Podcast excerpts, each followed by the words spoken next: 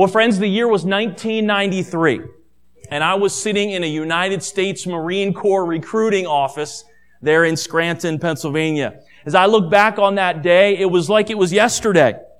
There on the walls around me there in the recruiting center were the, all these posters, posters of these clean shaven, muscular Marines doing all sorts of courageous activities. One picture showed an image of these U.S. Marines that were repelling out of a helicopter. Another poster showed Marines charging out of a boat to take a beachhead.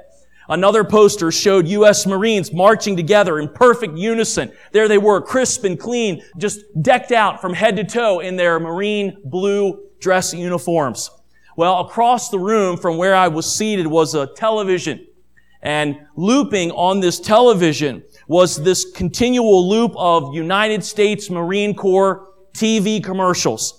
And then the commercials would take a pause and they would intersperse footage taken from Parris Island there in South Carolina, which of course is one of the most famous boot camps in all the world. And there I'm watching on this TV screen, I'm watching U.S. Marines and they're training and they're firing weapons and scaling walls and they're climbing rope ladders and some of them are scooching across these steel wires that are like 50 feet off the ground.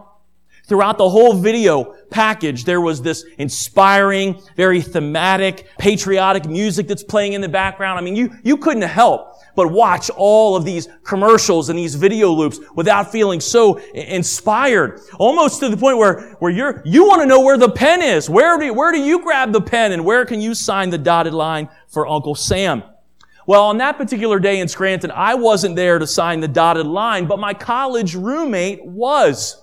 Uh, we were there at Baptist Bible College for two years, and uh, he had a dream of joining the Marine Corps. And that's exactly what he did. And so on the day that he was to go and, and sign his official papers, he asked me if I would please drive him to the recruiter's office. You know, one of the things that I remember most about that special day was, was as I sat there, my, my tremendous sense of, of nerves. I was very nervous. I'm not normally a nervous person. I don't get spooked very easily. But I remember that day just being tremendously on edge as I sat there in the office. And as I think back on it now, I know why I was so nervous. It's because at any moment I was worried that a large man in camouflage pants with 20 inch biceps was going to come in at any moment and force my name on the dotted line too. You see, at that time, my dream wasn't to go into the military. My dream was to be a pastor. My dream was to be in full-time Christian service.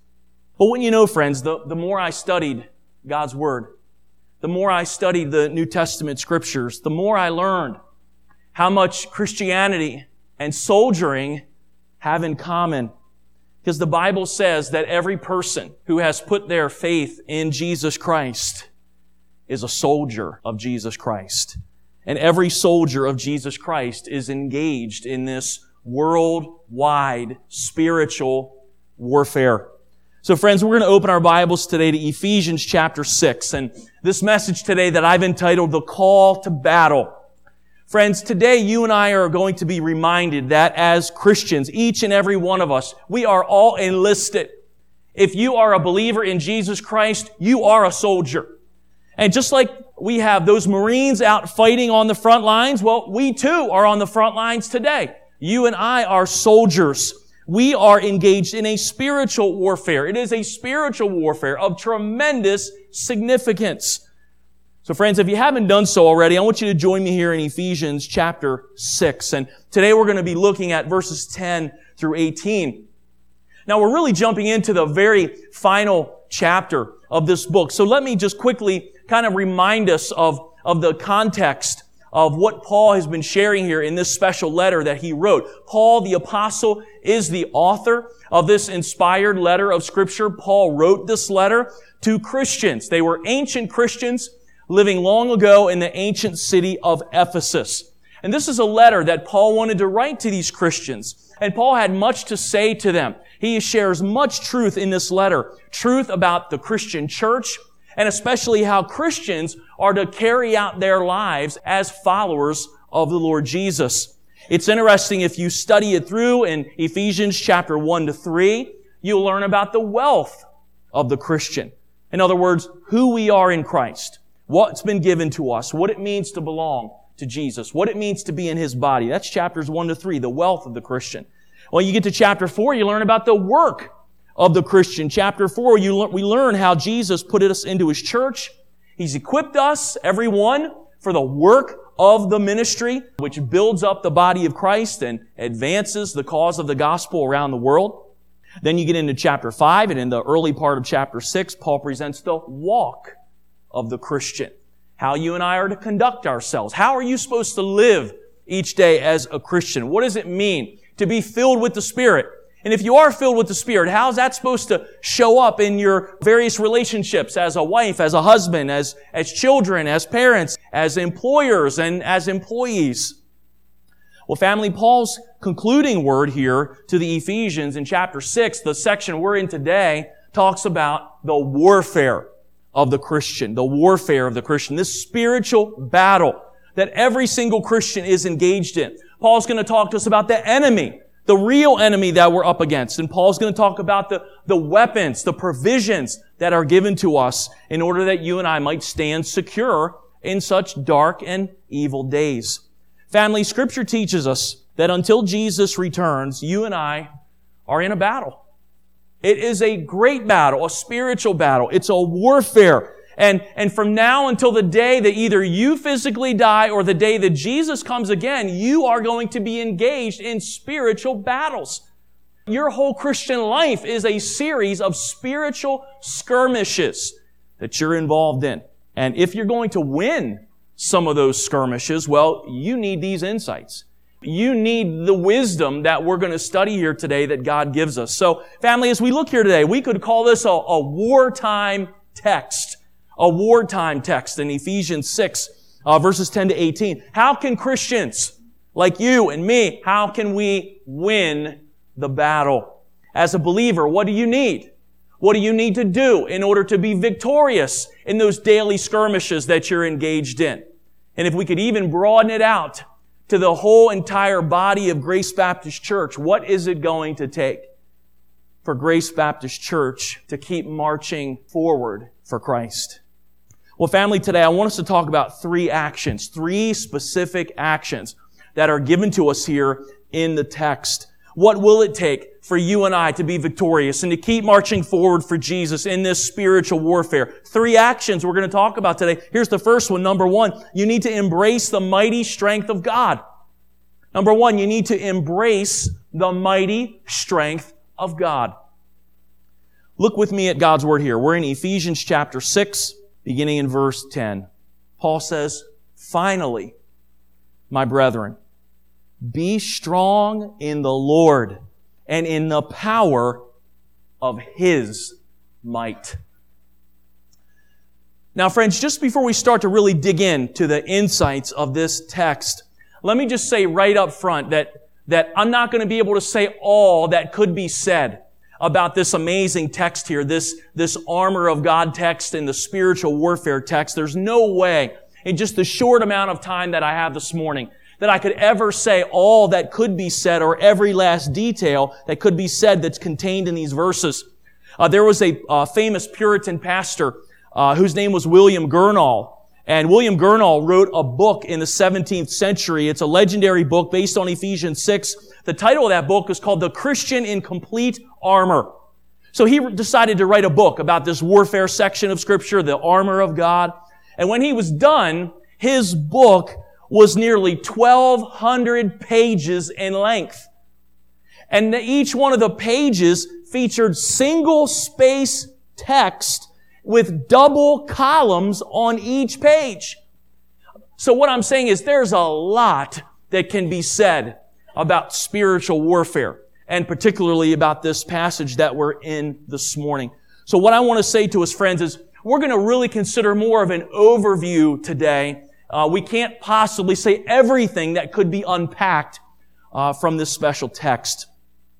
Now, again, we're talking about spiritual warfare this morning. Spiritual warfare. What does it mean to be a, a soldier for Jesus Christ? Well, you know, when that topic comes up, many Christians, they start to back away.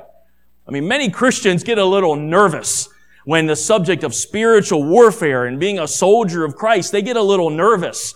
Uh, some Christians think that's just a little too extreme for them. Uh, some Christians think that spiritual warfare is something that's reserved only for those for those diehard Christians. You know, the people who are really all about it. You know, that that's really for them. And they, they would say, I'm more of just the, the moderate Christian, so I don't want to really get into all that spiritual warfare stuff. I, I'm not a, I'm not a big fan of, of studying about Satan or demons or, or something about the realm of the invisible. And some Christians get a little nervous about that. Friends, I want you to see something here as verse 10 begins this section. I want you to see who Paul's talking to. Is Paul talking to some special little fringe group inside of Christianity? Is he talking to the people who are in that special late night study group who really like to get into the, the weeds, get into there on spiritual warfare and Satan and demons and, and fighting the spiritual battle? Is that who Paul's talking to? Well, look at verse 10. He says, finally, my brethren, my brethren. He's speaking this to the whole church.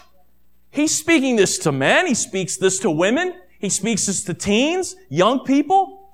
He wants all believers to know that this spiritual warfare applies to them. Dear friend, this applies to you.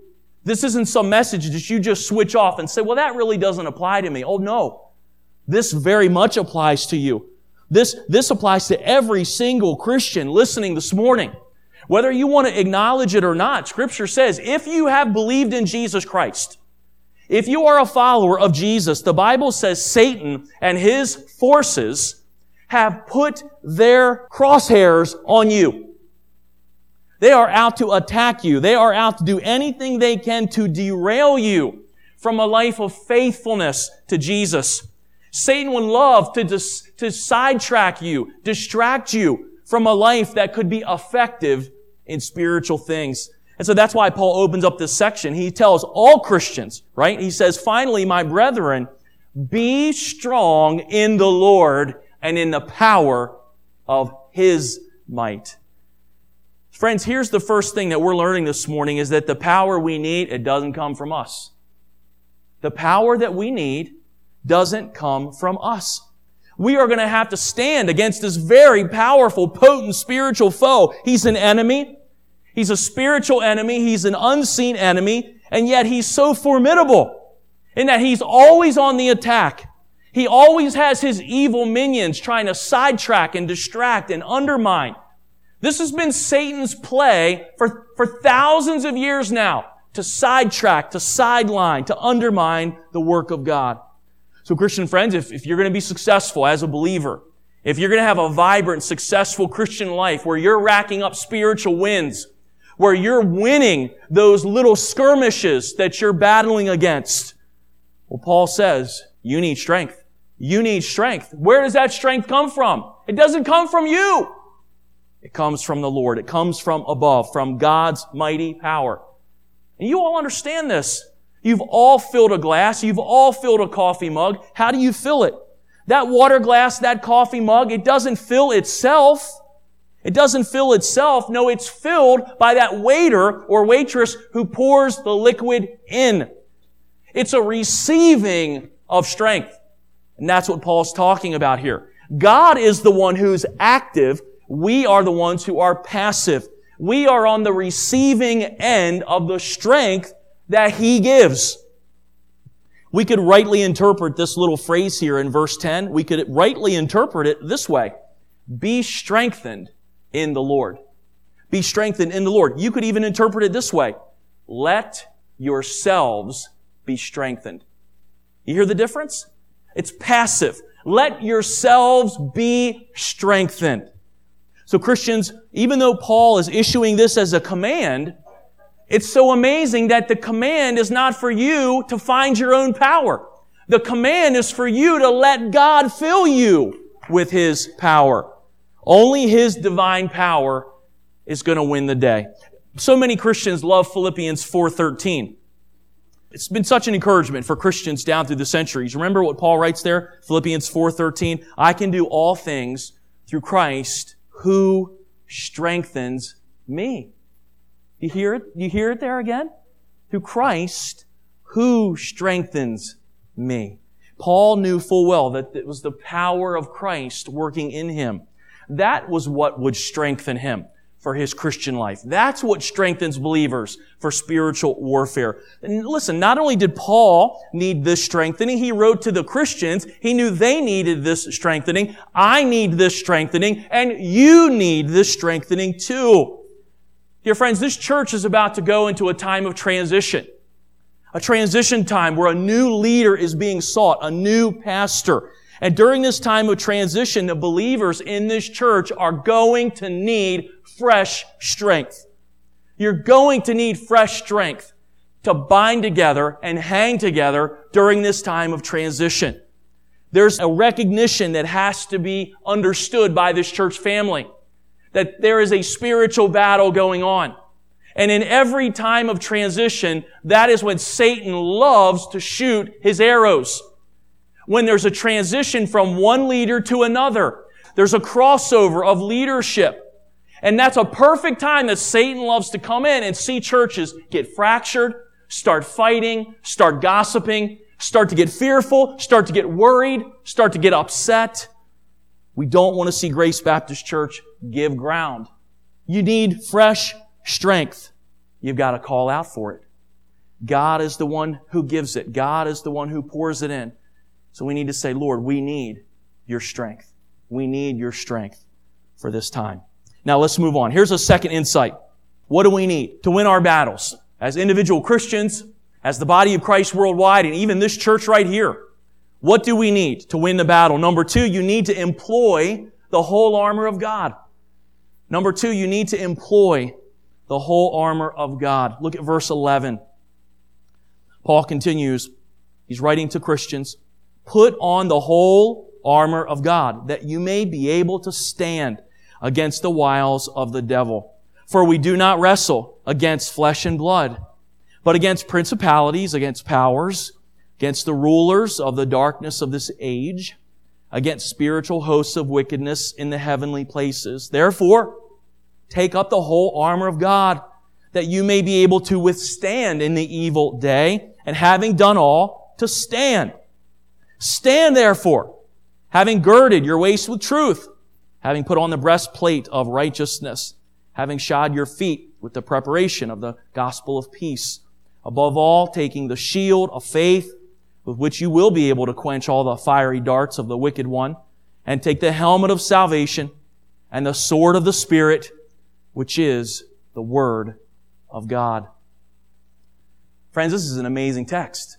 Paul gives us a, a glimpse here. He, he pulls back the curtain to the heavenly armory and shows us the storehouse of supplies that God has ready to give to us in order that we can have spiritual success in this ongoing spiritual warfare in which every Christian is engaged. But I want to show you something first.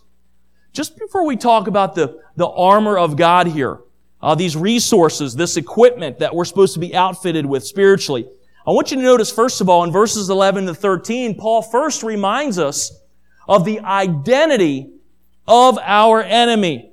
This enemy that we face in this great spiritual battle. Notice there, Verse 11, put on the whole armor of God, that or so that, or in order that you may stand against the wiles of the devil. Friends, when we look across the battlefield, there's our enemy, our greatest adversary, the adversary that we all face, the adversary that we're up against spiritually is the devil himself. He's a real being. His name is Satan. He's a powerful, fallen angel. He is a spirit being. And the Bible tells us that he is real. He's a fallen angel and his desire is to see the work of God be diminished, sidetracked, sidelined. Friend, I want to say something to you this morning. Here we are again in 2020, about to enter an election year. Friend, I want you to know something that your greatest enemy today is not a Democrat. Your greatest enemy is not a Republican. Your greatest enemy is not a socialist. Your greatest enemy is not someone who's threatening to take away your guns. Those are not your greatest enemies. If you're a Christian, your greatest enemy is Satan. Satan. Don't ever forget that. What is it about Satan that makes him such a, such a foe, such an enemy? Well, verse 11 tells us it's his wiles.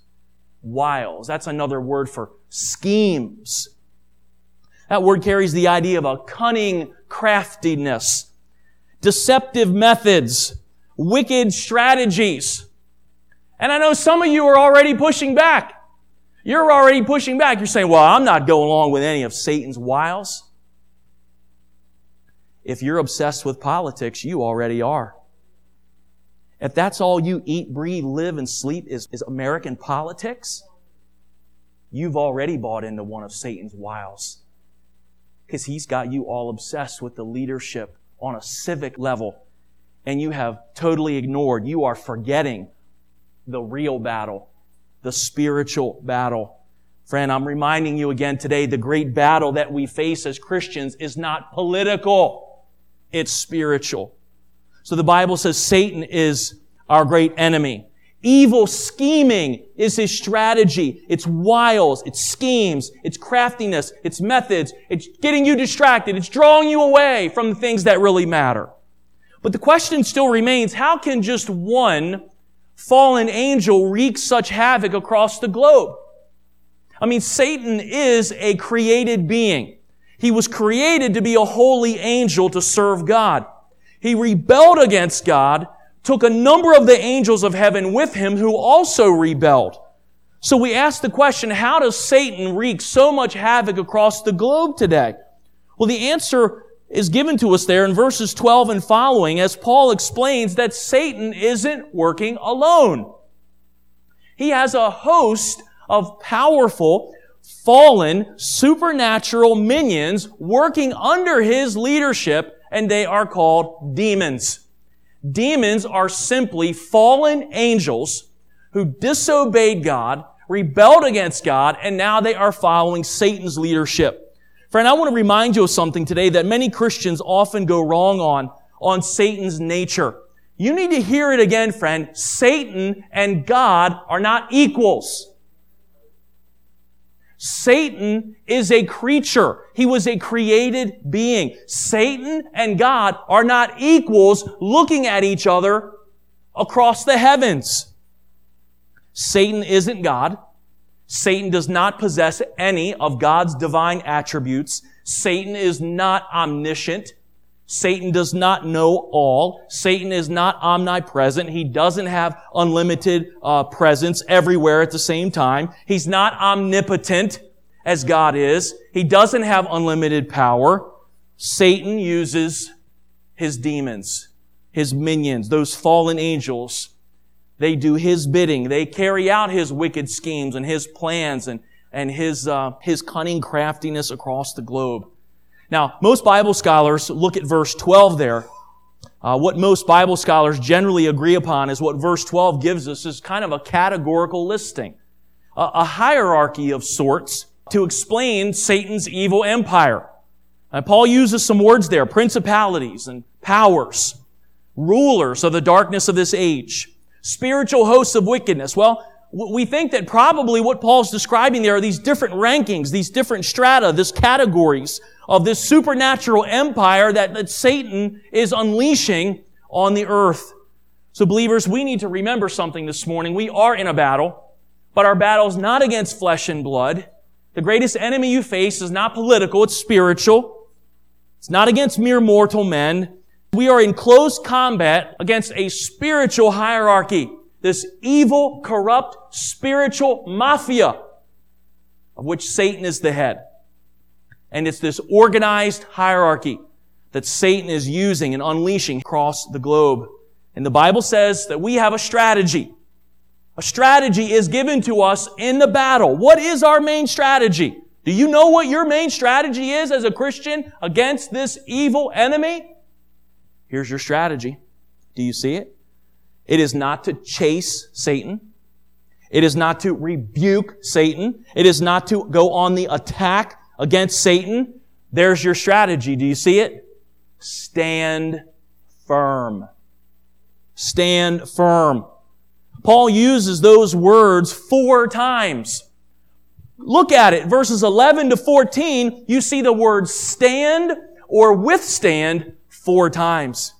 So that's our strategy. It's to stand firm, to stand firm on the spiritual battlefield. So it's absolutely essential that we have resources if we're going to stand firm. We must be outfitted. And so now we begin to learn about the armor, the weapons that God has provided for, for our standing firm. So let's step through these and, and you'll jot them down and make a few notes as we go. Let's just quickly step through them, see the significance. Again, I can't say everything that could be said about the armor of God, but we'll step through them quickly. First one there, you see the belt of truth. The belt of truth. Paul wrote this letter to the Ephesians. When Paul wrote it, he was in Rome. He was a prisoner in Rome. He was chained to a Roman soldier. And so Paul spent a lot of hours looking at this Roman soldier and Paul studied what this man was wearing, what he was outfitted in. And so Paul made a great analogy between this professional Roman soldier and what he understood to be the spiritual things that God has given us for our spiritual battle. And Paul starts with the belt, the belt of truth. Now, underneath of every Roman soldier's armor, they wore this long tunic. It was a long, uh, loose fitting kind of cloth. And they needed a really wide belt that would cinch everything in tight and keep that fabric from flying everywhere during a fight. Once the chest piece was strapped on, it would typically get latched around and held firm by that belt. That belt is what holds and makes everything secure. Well, Paul says for the Christian, you got to put on your belt. What is it? It's what holds everything together, the belt of truth.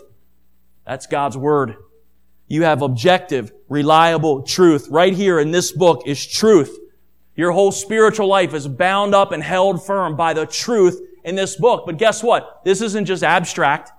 This isn't just a bunch of trivia that's in your brain. No, this is reliable truth that you live out. You live it out in life in truthfulness. You put on the belt of truthfulness. You live out the truth you know. Look at the next piece there, the breastplate, the breastplate of righteousness.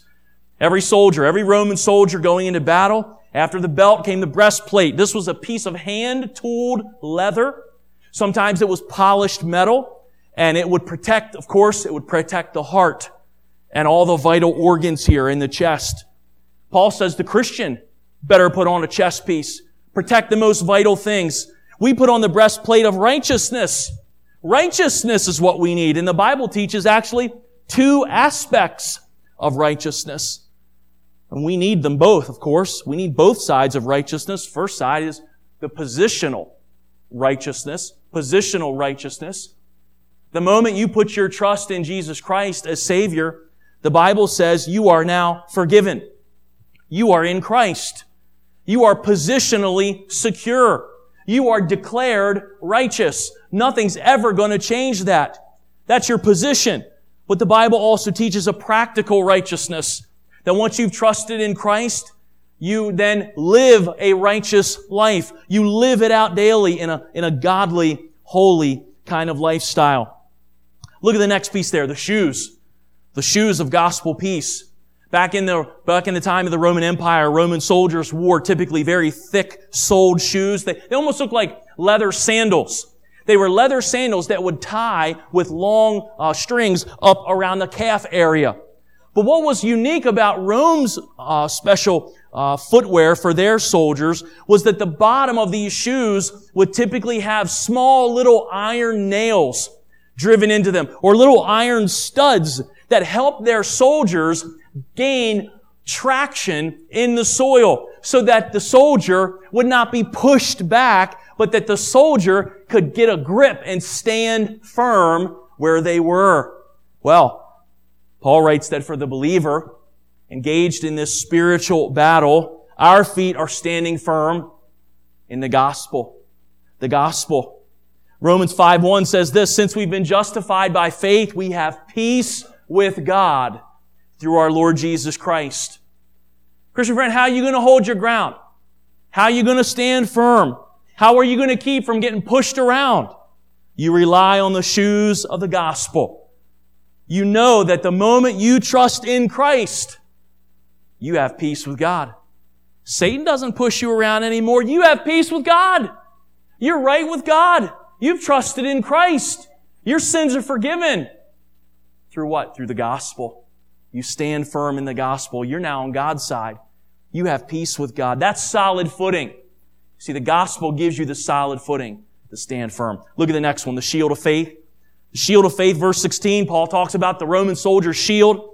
This was not some little round shield that they used to use, of course, later on in medieval times. The Roman soldier's shield was like four feet high, two feet wide. It was almost like a door. And they would latch those doors all together and man, they almost make like a wall of protection the way that they would use their shields. It was so big, it was like a door for soldiers to hide behind it. And no matter what the enemy did, right? Javelins, swords, arrows, the soldier was protected. And so for the believer, what is our shield? Paul tells us the shield of faith. Faith. That confident trust. This trust that we keep on exercising. It's faith. Faith in God, faith in Christ, faith in His church, faith in His Word. Satan keeps shooting at us. He shoots his arrows. They're arrows of doubt. Get you to doubt, get you to disbelieve. He shoots lies. He wants you to buy into the lies. He shoots false doctrines. He wants you to believe them. He shoots temptations. He wants you to go off into temptations of sin. What's your primary protection? What's your protection in those moments? It's faith. Faith in Christ faith in the Word, faith in everything that God has given you to follow Him. 1 John chapter 5 verse 4 specifically says, how do we overcome? Through our faith. So that's your shield, the shield of faith. Then there's the helmet, of course. Every Roman soldier wore a helmet, provided full protection, of course, for the head, so vitally important to the human body. Uh, Roman soldiers wore a helmet that was handcrafted. It was made from metal. It typically featured an open face, but it had cheek guards to protect the mouth and jaw area. It was typically held fast and firm by leather chin straps. And so every Roman soldier going into battle, you have to wear that helmet. Well, what's the Christian's helmet? The Bible says our head protection is the helmet of salvation. Now I want you to remember something here. Paul is writing to these Ephesians. They're already Christians. They're already believers.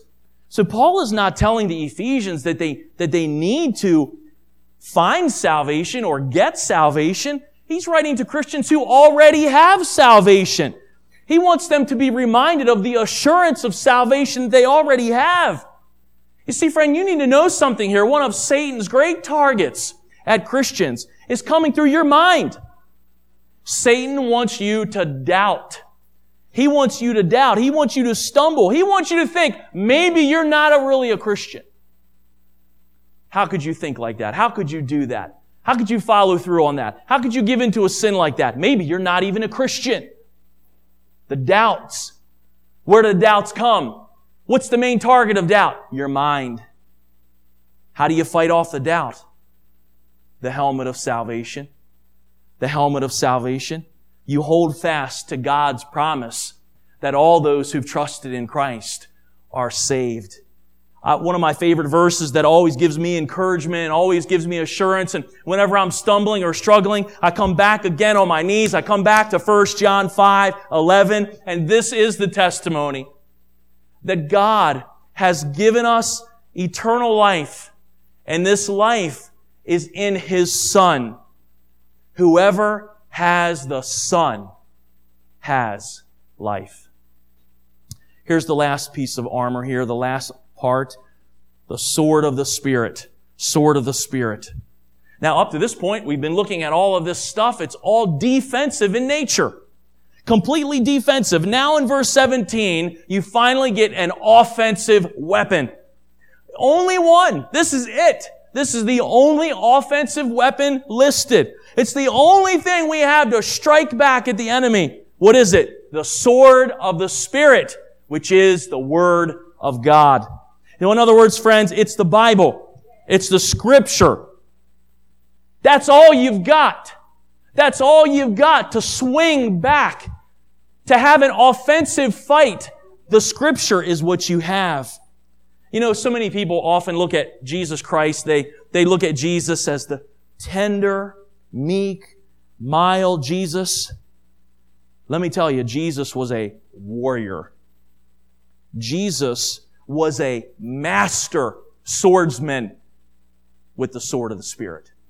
Jesus was a master swordsman when he wielded this sword.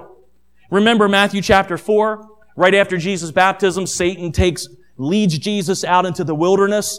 There he's tempted after 40 days. And in this incredible account, we read that one after another, Satan is unleashing these temptations, these uh, verbal attacks on Jesus. And Jesus is there. How does Jesus fight back? He uses the scriptures. All three times. In all three attacks, Jesus attacks back. He says, it is written. He uses the scriptures. Family, Jesus was a ninja master with this sword. He knew this sword. He knew how to use it.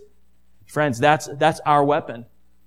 This is our only offensive weapon. We need to know the scriptures. If we're going to win some of those spiritual victories, we've got to follow Jesus' example. We've got to know this book. We've got to be proficient with this sword. We've got to know how to wield it. We've got to know the truth that's in this book and know how to wield it so we can win those victories. Dear friends, if this church family, if it's going to be successful in this time of transition, well, every believer needs to know there's a battle. There's a battle going on and there's a very strong enemy that you're up against. But praise God, He has given the resources. All the resources necessary for Grace Baptist Church to keep marching on have been given. No, you don't need some more books. No, you don't need a bunch of more podcasts. What you need is God's strength and you need God's provisions. So what do you need? Number one, you need to embrace the mighty strength of God. Number two, you need to employ the whole armor of God. Now, number three, you need to engage in frequent communication with God. Number three, you need to engage in frequent communication with God. Look at chapter 6 here, verse 18.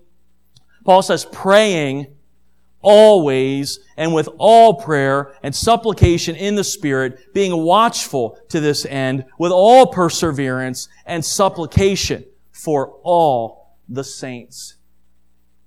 Now, Christian friends, for, for some years, Bible scholars, some of them have expressed their opinion that prayer, they believe prayer to be the seventh piece of armor. I don't think that's correct. I think that's a mistake in interpretation. I think it's pretty clear that prayer is not the seventh piece of armor because in every other case in this section, Paul makes this analogy between a spiritual truth and he makes an analogy to some element of that soldier's, the Roman soldier's gear, right? Every time there is a one for one kind of correlation.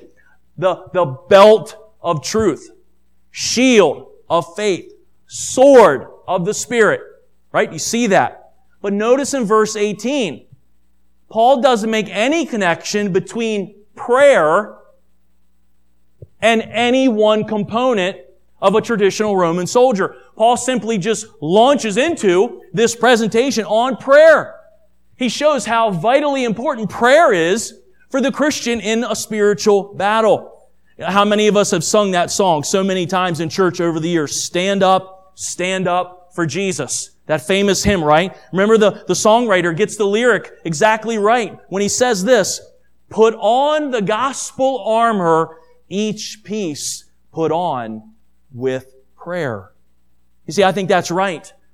I think the right way to understand this, this discussion about prayer is not to see prayer as a, a, a, seventh component of the armor, but rather to see prayer. Prayer is the underlying spirit in which all of the armor gets used. Prayer is the energy. Prayer gives us the energy to use all of this equipment the right way. Look in your notes there. I gave you a quote from Dr. Warren Wiersbe. Quote, prayer is the energy that enables the Christian soldier to wear the armor and wield the sword. I think that's right. Another Bible scholar, Harold Hoehner, said this, quote, nuclear wars cannot be won with rifles, Likewise, satanic wars cannot be won by human energy. Believers, I hope you're seeing the great connection between prayer and success. The connection between prayer and spiritual success. Remember back to the Old Testament? We have a great example of this in God's Word. In the Old Testament days when the Amalekites were attacking God's people in Exodus 17, the Bible says Moses ascends to the top of the mountain to pray. Moses is there to pray while Joshua and the other warriors go into the valley for the fight. And the Bible tells us that ultimately the victory happens not merely because these guys were great warriors, but more importantly, because Moses was seeking God's face in prayer and asking God to give the victory. Friend, right there in God's Word is a perfect Old Testament illustration of what we're studying here in Ephesians 6. You gotta take up the armor, but you do so with prayer. Prayer's always there. Prayer is always the means to victory. So if you want to wage war successfully as a Christian, what do you need? You need this continual communication with God. You know how important communication is today for the United States military? Communication. It's everything. If the communication goes down, our soldiers are done. Communication is so key across all the branches of our military. We spend millions of dollars every year as a nation to make sure that our communication abilities for our military is top shelf. We must have critical communication for our soldiers to succeed. And friends, that's what we're learning here. It's the same thing for the Christian. It's this communication with God. It brings you refreshment, brings you instruction, brings you help. It brings you wisdom. As a church family, in a time of transition, this church must be about prayer. If you're going to succeed, if you're going to march forward, especially in a time of transition, the church must be praying. This isn't the time for lethargy. This isn't the time for complacency. This is the time for some of the most earnest prayers that you've ever prayed.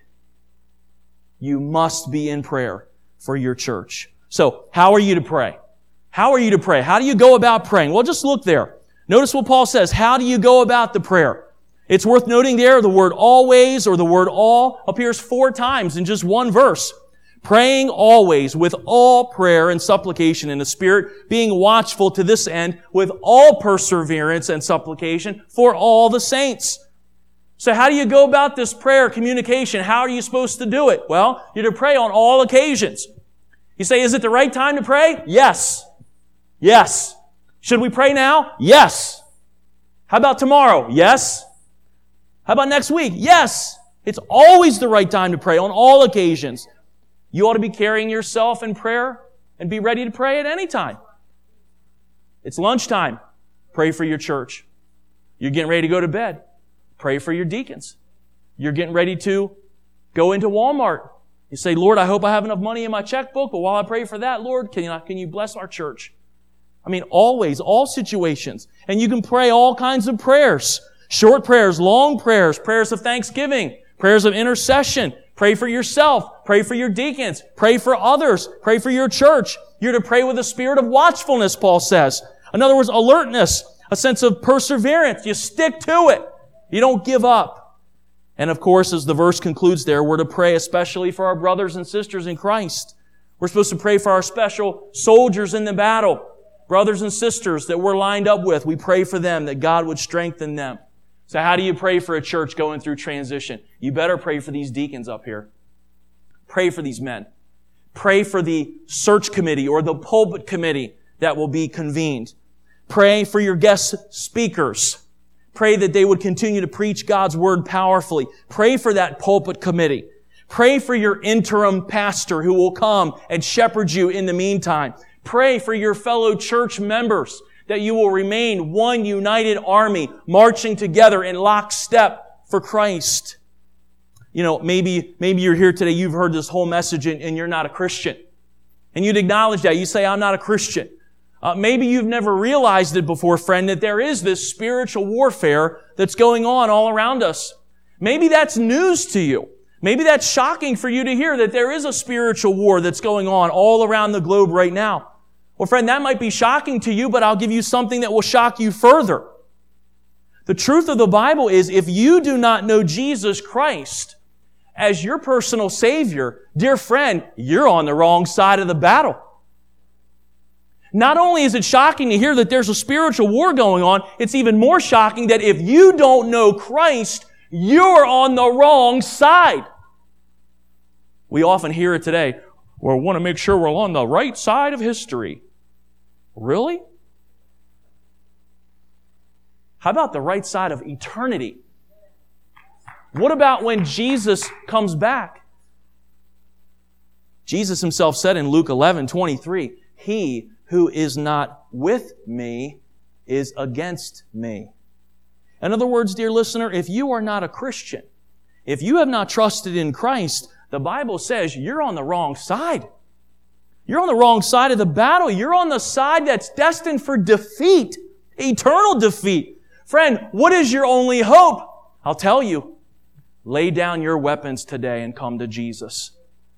Lay down your armaments today and come to Jesus. Come over to the side of Jesus Christ. How do you do that? Repent of your sins. Repent of your rebellion against God. Repent of your rebellion against His ways and His truth and come to Christ, the Savior that God sent for you. Come to Christ. Put your trust in Him. Believe on Jesus that He alone is the one who can forgive you of your sins and bring you into God's family. Friend, that's the good news of the gospel. The word gospel means good news. And the good news is that all those who lay down their weapons and come to Christ by faith and say, Lord Jesus, I have been a rebel at heart and I need you. The Bible says everyone who does that is welcomed. Jesus welcomes you. He forgives you and He then brings you into His family. Friend, would you turn to Christ today? Come to Him by faith. Lay down your arms. Come to Him by faith and He will turn you from a foe into a friend. Christians, we're concluding this morning. I hope that as we've looked at these verses, I hope they'll give you just a, a, a potent reminder that the Christian life it's not a playground. It's a battleground. It's not a playground. It's a battleground. Far too many Christians today are failing miserably as spiritual soldiers because they're so busy entertaining themselves rather than engaging the enemy. Christian friend, would you just search your own heart today? Christian friend, let me ask you, do you even realize you're a soldier? Do you even realize that you're a Christian soldier, that you're a soldier for Christ in a mighty cosmic warfare that's going on right now? Friend, do you realize that you, yes, you Christian, you are engaged in the battle of a lifetime? If so, are you ready to win? Are you ready to win some of those daily skirmishes?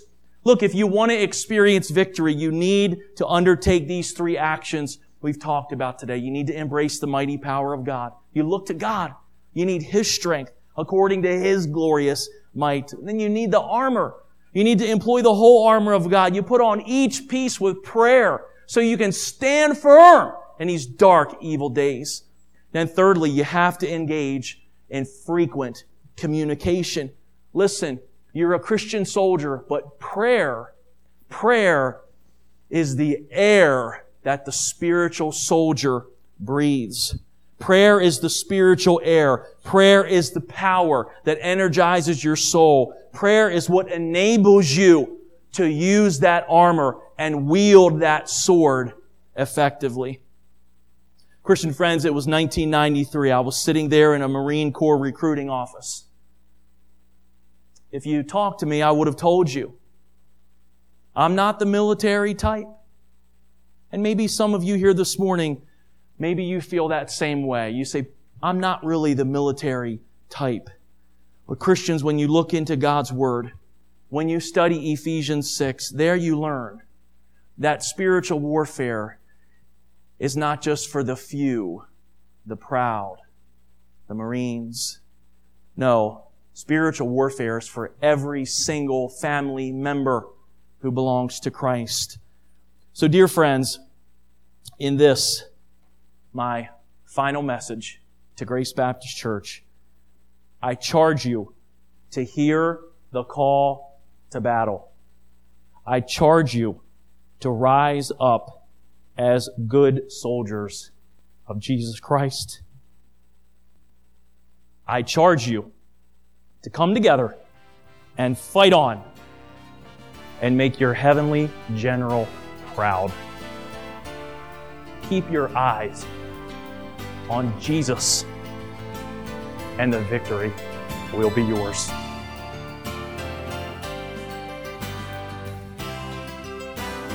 Thanks for listening. This Preaching for a Change broadcast has been brought to you by the Grace Baptist Church of Hazleton, Pennsylvania.